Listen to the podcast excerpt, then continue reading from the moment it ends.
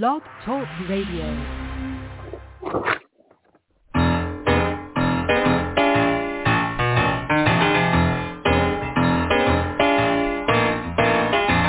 You're listening to The Catch with John Fisher on Blog Talk Radio, connecting life to faith. world is trying to get it together, trying to help their fellow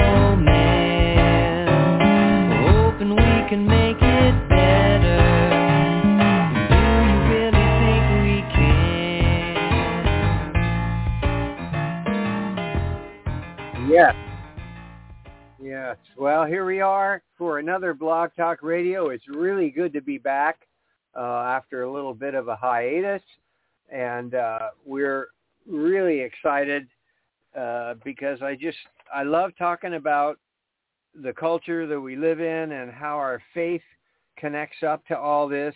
And uh, uh, I today uh, one of one of our most uh, popular guests and uh, the one I, I just love to have whenever we can get him on here um, is uh, is Randall Balmer. Um, he he teaches at uh, at Dartmouth, and uh, um, he's written oh so many uh, a whole number of books that talk about uh, the Christian the Christ, Christians evangelical Christians in America. I mean, he, he's even got an encyclopedia of evangelicalism in America, and I'm in it. So, so uh, that's that's pretty cool. so um, here we are. Here we are. We're going to talk about today, though, uh, his 2021 book called "Bad Faith: Race and the Rise of the Religious Right," in which he develops a whole new argument that uh, I don't think a lot of people have heard, and uh, because I have to admit that when I was watching what was happening to Christians politically, especially in the 1980s, uh, everything seemed to be about abortion, and people were up in arms, and boy, they were they were calling in to radio stations and they were upset and they were wanting to make something happen. And uh, so it did work. I, have to say, it got people involved politically, but I'm not so sure it was all the right the right way.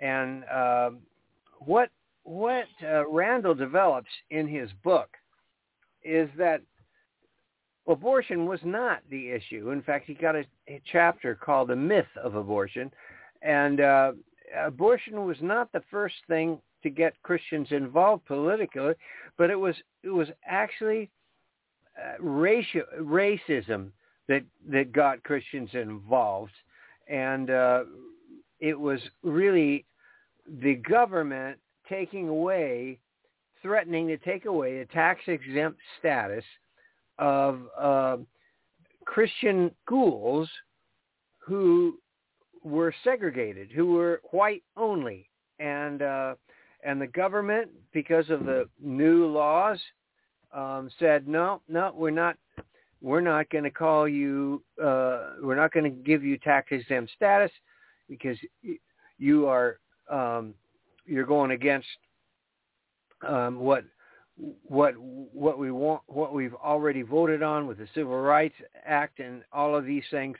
Um, so it was it was really uh, a huge issue, and what Randall says is that's what really got us involved um, initially uh, politically, and I just wanted to ask him right off the bat. Well, one, I want him to talk a little bit about how he found that out, and uh, where where does that you know where did that idea come from? And then we'll we'll go from there.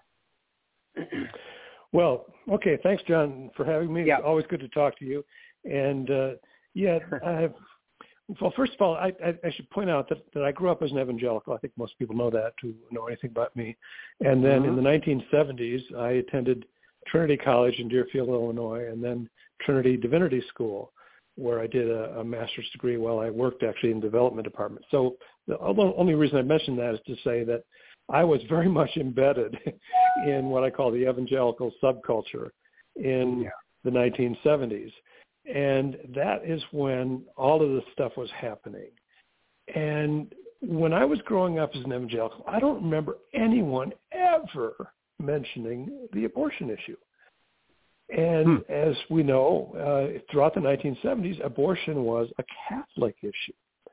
Yeah. And then all of a sudden, 1980 uh, uh, election comes around, as and I'm sure as you remember, and all of a sudden, evangelicals were were worried about abortion. And by the way, I want to make clear, I'm not I'm not uh, at all criticizing that that issue or or evangelical involvement in that issue. Not not at all.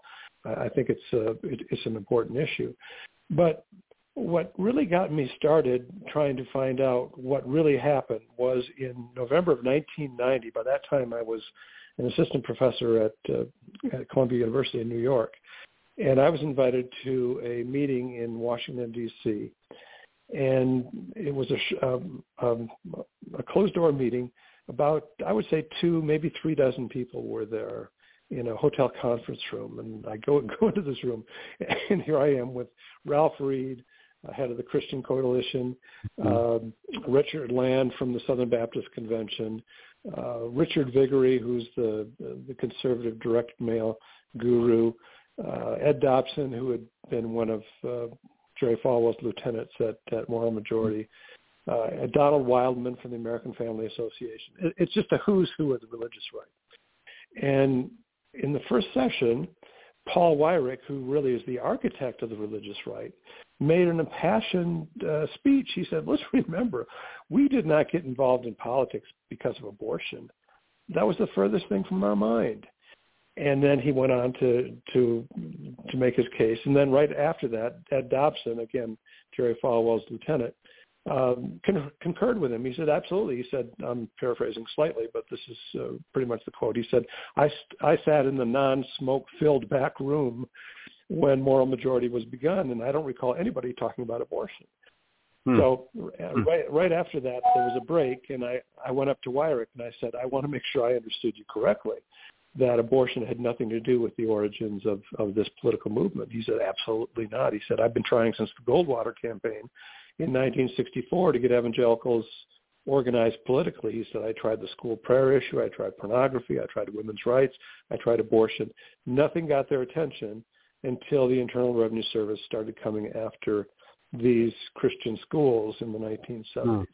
So anyway, wow. that set me on a course to to to discover what I call the real origins of the religious right. Yeah. And I can say without without uh, without a hint of uh, of or without worry of contradiction that uh, it was not abortion and in fact it was uh, the defense of racial segregation in these wow. Christian schools. I want to add one more point here John to what you said and and that is to say that that issue that is the defense of racial segregation in in uh, evangelical schools in places like Bob Jones University that is what got the leaders activated, act, active in politics. And hmm. then, as I point out in the book, is, and you'll remember, uh, later it was uh, an attempt to reach out to the grassroots evangelicals and say, uh, what's going to really motivate them? And they tried various issues, and finally they settled on the abortion issue late in the 1970s, not in direct response to Roe v. Wade in 1973. Yeah. You know, from reading your book, Randall, uh, I got the impression that you know these these guys uh, were not embarrassed by this or ashamed about it. Uh, they were almost you know pumping it like they were very excited that they finally found something that worked. Yeah. And yet we're talking about racial segregation and and yeah. racist attitudes talk about that. I, how did yeah how did you put that no, together? You're absolutely, you're absolutely right, and and uh, I think Weyrich, I sometimes call him the evil genius. Uh, Weyrich was very very savvy politically, and mm. I hmm. think he recognized, and well, I know he did, he recognized early on that if he was going to galvanize a grassroots political movement, he needed an issue other than a defense of racial segregation. So he did two things, and both of them were brilliant. One of them is that very quickly he shifted the the conversation away from a defense of racial segregation to a defense of religious freedom. Ah. And I remember this, John, from my childhood. My father was an evangelical minister in the Evangelical Free Church for 40 years. And I remember this very clearly. Uh, very often, usually on a Sunday evening, we would have a president of a Bible school or a Bible institute come by, and he was, you know, he would be making a pitch for uh, recruiting students and raising money and so forth. But one of the uh, boilerplate statements in his appeal was always, we don't accept any federal money, therefore the federal government can't tell us what to do, can't tell hmm. us who to hire or fire, who to admit or not to admit. It was always a point of pride. And so hmm. what happens in the 1970s when, because of, as you said, legislation, in this case it would be the Civil Rights Act of 1964, and before that the Brown v. Board of Education ruling of 1954, 10 years earlier. And then the courts kind of catch up to this in the 1970s and declare that any institution that engages in racial segregation or racial discrimination is not, by definition, a charitable institution under the law. Hmm. And so uh, that's when Weyrich shifted the grounds. He said, oh, this is a defense of religious freedom. Failing to note, failing to point out that tax exemption is a form of public subsidy. Now, I don't need to argue that point. I will if you want me to, but you, you know this, right? Um, you know, you have your own tax exempt organization. I, I'm certainly not criticizing that by any means, but it means that other people, other taxpayers have to make up the difference, right?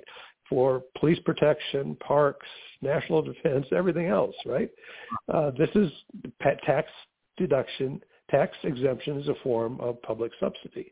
And so Weyrich makes that first move to say it's not a defense of racial segregation, it's a defense of religious freedom. When all along, any of these institutions could have said, we want to continue to engage in racial segregation because the Bible tells us so or whatever it might be. All they had to do was give up their tax exemption and nobody would have bothered them. But they didn't want to do that, of course. They didn't want the second move the second move he makes is to say is to, is to discover the, the abortion issue. And uh, he really just stumbles on that issue and I can talk about that too if you want me to. Yeah, yeah. Um, you talk about Paul Weyrich and how how uh, he was really politically savvy and and how he really led the way for this political involvement. What why was that such a big deal? Why why uh, what did these Christian leaders, the guys in that room, think they were going to accomplish by getting Christians fired up uh, politically? Well, it, you know, it's hard to know what motivations are. Now, Jim Wallis tells me he said time and time and time again he keeps coming back to this. He says he said that um, Richard Viguerie, this direct mail guru, went to went to Falwell and Robertson and said, you know, if you guys get involved politically, politically, I can make you guys into national figures.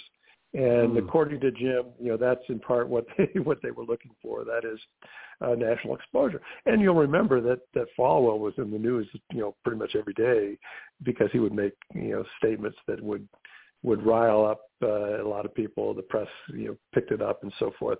So who knows? I don't know if that's uh, sufficient explanation, but well, um, I, I think for Falwell that the issue was that uh, he had his own segregation academy in Lynchburg, Virginia, and mm-hmm. uh, after the IRS started uh, making you know making inquiries, he famously groused that in some states it's easier to open a massage parlor than it is to open a Christian school, and so I think uh, he had a stake in that in that issue. Hmm. Wow. Um, so you know, p- possibly some of it was personal, maybe uh, the sure. desire for fame and and uh, notoriety, but probably sure. probably along with that, that was all you know, well, more attention we get, the more attention I get, then the more exposure to the gospel or something like that, probably. Uh, well, I suppose you know, you know that would be a, that would be the the rational rationalization uh-huh. of it, I suppose, in some ways. But yeah, and, yeah. and you know, again, I I don't I don't presume to judge the motives right. of individuals. Right. um, I it's just that, yeah, I just watched I just watched a lot of this happen, and uh, yeah, some yeah, people so I, uh, there there there was a there's a woman I I just respect so much.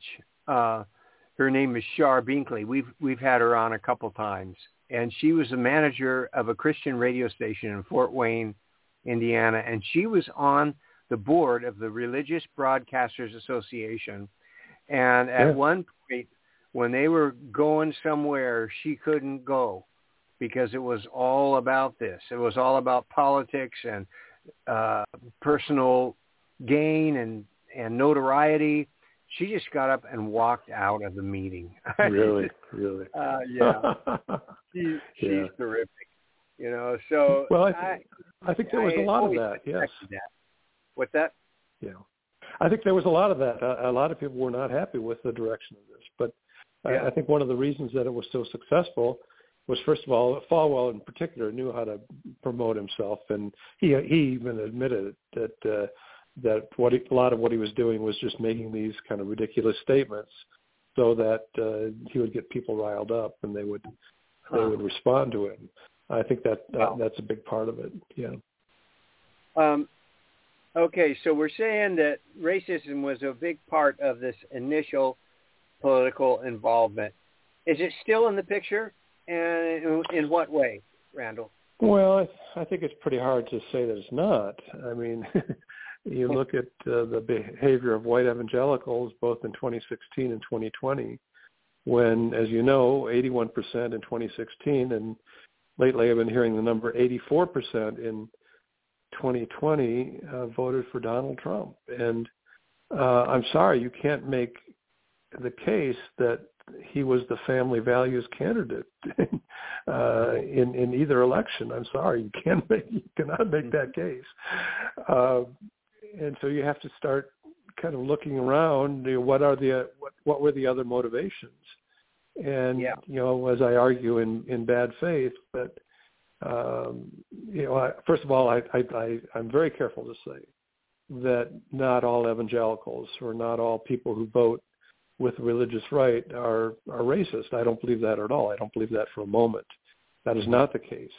Nevertheless, you have a political mo- movement that was born in racism. Mm. And the analogy I use in the book is that you can have this beautiful, beautiful building with all sorts of fancy filigree and all whatever you consider to be lovely architecture. But if it rests on rotten timbers, I think Mm. the entire the integrity of the entire structure is compromised. In the case of racism, uh, the other thing I discovered in the course of writing the book is that the transitional figure, frankly, between the origins of the religious right and and Donald Trump with you know the birther nonsense and all this uh, you know the his rhetoric about immigrants and so forth. The transitional figure, frankly, is uh, Ronald Reagan. Ronald Hmm. Reagan, and you know this probably as a Californian, Ronald Reagan entered politics in opposition to the Rumford Fair Housing Act, which would have forbade, which would have forbidden, pardon me, uh, um, discrimination in both the rental and purchase of housing. He was an outspoken opponent of both the Civil Rights Act of 1964 and the Hmm. Voting, Voting Rights Act of 1965. Throughout his political campaigns, he frequently invoked the racially racially charged phrase law law and order. And who can forget his vile caricature of so-called welfare queens, women of color, who were living lives of luxury off the public dole. He was never able to produce one of these welfare queens, but he spoke as though they he was sure they existed. And for me, um, for me, the clincher, Ronald Reagan in 1980 opened his general election campaign on August 3rd, 1980, in, of all places, the Neshoba County Fair in Philadelphia, Mississippi, the place where 16 summers earlier, members of the Ku Klux Klan in collusion with the sheriff's department abducted, tortured, and murdered three civil rights workers. Mm-hmm. And Ronald Reagan was the master of symbolism.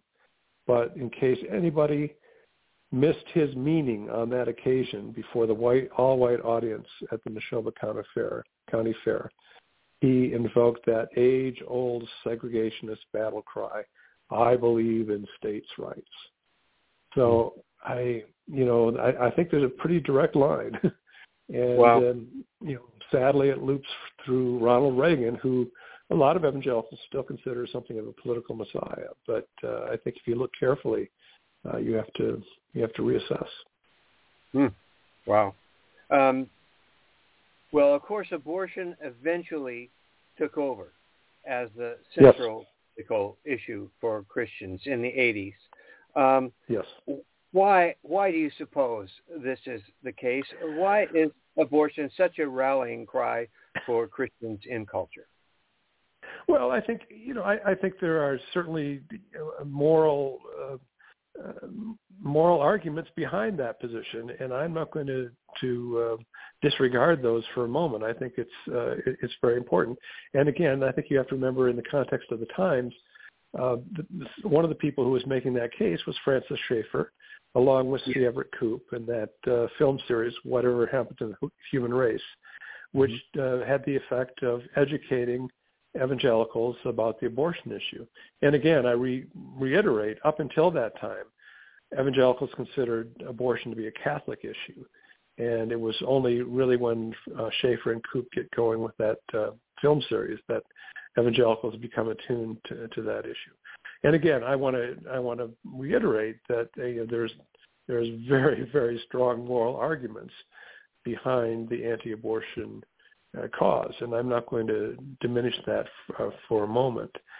That said, I think, um, you know, again, I want to tread lightly here, but I think it's important to make the case that in many ways this was a political position that didn't cost much in, in terms mm-hmm. of real policy. And, and I'm not the first to make this case, but, uh, you know, a fetus does not demand health care. A fetus does not demand an education. a fetus does not, uh, you know, look for uh, crime-free streets and that sort of thing. So it, it didn't, uh, for for the conservative movement, it was a cause that didn't uh, cost them much in terms of advocating for for uh, certain mm. policies. And uh, and I think the other thing, and I made this case in Mine Eyes Have Seen the Glory. This is years ago, of course. Um, I made the case that I think the abortion is a wonderful symbol, and it and for evangelicals who felt uh, embattled for much of the 20th century and now into the 21st century, uh, there was a sense in which they identified with the vulnerability of the fetus. I remember very clearly uh, when I was uh, in in Iowa for the Iowa precinct caucuses in February of 1988, and I was interviewing and, and writing about uh, these new political activists uh, in, in the um, in the national arena. And the head of Concerned Women for America, the Iowa chapter, a woman named Maxine Seelman, looked at me, looked at me, and I'll never forget her the expression on her face. She leaned forward and, and kind of pointed her finger in my in my face and said, "Remember, the most dangerous place to be these days is inside a mother's womb." And mm. you know, again, I'm not, I'm not, mm. I'm not uh, criticizing that argument. I think you know that's it's it's it's, it's a fairly good uh, argument to make. But again, it it the fetus kind of symbolized the sort of vulnerability that I think many evangelicals felt.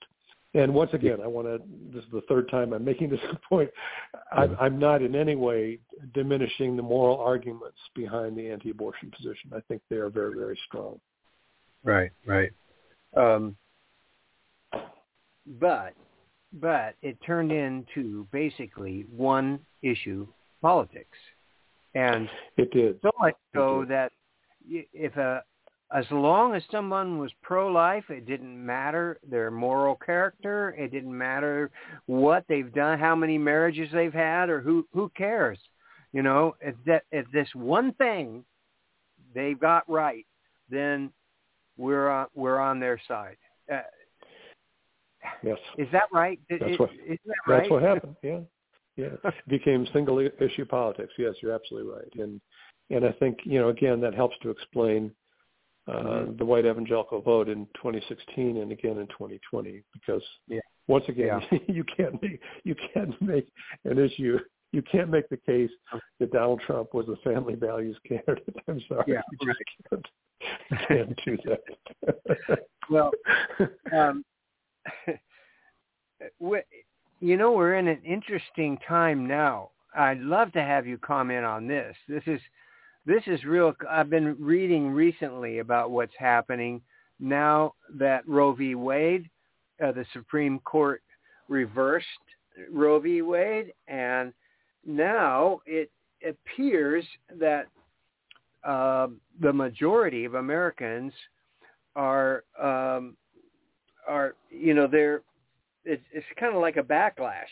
They're they oh are yes. they're for for legalized abortion more more than not. And, you know the percentages are pretty high, and so Yes. if Christians stay in that position against abortion, they could actually be a drag on a candidate. Is that true? And I oh, I wonder think that's right. We're happened. finding we're we're finding that already. I, I, there, absolutely, that's that's the case. And I think what's happening, it's fascinating to watch this. I think if if you can kind of step, uh, take one or two steps back and, and and see what's happening. What's happening, and and frankly, I did I predicted this, although I'm not going to uh, not going to contort myself to pat myself on the back here. But um, what's happening is that uh, the the anti-abortion movement is is backpedaling really fast on this, and so what you're Hmm. seeing is looking for new issues. And, and in fact, there was an article in the New York Times yesterday about this. And Wow. uh, one of the uh, activists, whose name I've forgotten, um, he admitted it. He said, you know, after the backlash from the Dobbs decision, we decided to start throwing various issues against the wall to see what what would stick. And right now, I think they're deciding that uh, you know this transgender stuff and is is going to be Yeah. the, the new sort of issue. And and you know, I, to be honest, I, there's a part of me that understands this in the sense that I don't quite understand. I don't understand, uh, you know, Yeah. the the motivation for this. Um, but uh, I also did predict that whatever the issue was, it was going to have to do something with sexuality because sexuality is such a strong kind of visceral issue for a lot of people.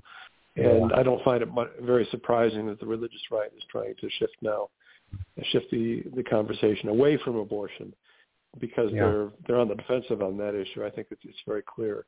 Uh, so they're looking for something else. And like this guy, you know, like I said, this guy said, uh, "Hey, we're trying everything. We're throwing anything against the wall, see what's going to stick." And uh, um, you know, that says something too. I think.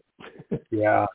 Well, sure, certainly going to be interesting to watch. Um, we only have a couple minutes left. I, uh, you know, it just my last two questions uh, are really probably the most important, and so I guess we're just going to have to have you back, and we'll talk a whole session on these. But okay. I would like- I would really like to get into okay, what is the value, if any, of Christians getting involved in politics? What is the value? What's the, and and uh, uh, obviously what are the dangers? Um, sure. I don't know. A broad answer Yeah. now. Maybe we'll get into it more later. Well, I mean, you know, the great irony is that when I was a, uh, um, a student at Trinity College in the in the early '70s, I was I was kind of pleading with my classmates to become interested in politics and become involved. Mhm. I had no idea that they would uh, veer so sharply to the right, because I would argue, as I argue in bad faith, that uh, looking at the history of uh, evangelical activism as well as Jesus' teachings in the New Testament, that should point us toward the left of the political spectrum, not to the right of the political spectrum. But Yeah. that, I think, is an argument I'm going to have to make um, in more detail later. Wow. Wow. So you think there's a there's a hope though that that Christians could if we could just get more involved broadly in lots of issues rather than one, you know, um, and sure. Don't you don't you think that Christians should be across the political spectrum? You know, we should have yeah, Democrats I, I and think there's room Republicans. for, I, Yeah. I think there's room for that. I, I certainly, but I also want to invoke the, the example of 19th century political evangelical activism, when evangelicals almost invariably took the part of those on the margins of society, those Jesus called the least of these. And frankly, I don't find that sentiment in the agenda of the religious right. Now, I'm willing to be proven wrong on that, but I simply don't see that. And uh, that's why my understanding of the teachings of Jesus uh, points me toward the left of the political spectrum. hmm hmm We can at least raise those issues uh, in whatever way we can. Uh, the least of these, the Sermon on the Mount, Sure. uh, people who are needy, the hungry, the thirsty. Yeah. Yeah. I'm sorry. What What did you say, Randall? Pe- uh, Jesus said, "Blessed are the peacemakers." Yes. Uh, yes. Yeah. Yeah. Yeah. And and we're such a we're we're such a warlike people right now. We're fighting with everybody and each other and yeah, Yeah. peacemakers. Well, there's so much uh, that we we need to grow and learn as Christians. And uh, uh, ha- thank you, Randall, for for helping us think through some of these things. And um, we will uh, uh, we'll have you back for sure. Uh, uh, I I'm fascinated about your book about Jimmy Carter, so we'll uh, we'll pick that up uh, at a later time. But thank you so much for joining us Always, today. Always a pleasure, John. Good to talk to you. God bless. okay. God bless you. Thank you. Well, there you go, folks. Ah, that was You're exciting. listening to the Probably made some enemies today. Fisher Ah. Talk Radio. Just get, just get off the uh, the the take the side. Come alongside, help encourage each other. Be like Christ. That's what they're good for. God bless you. We'll see you again next week.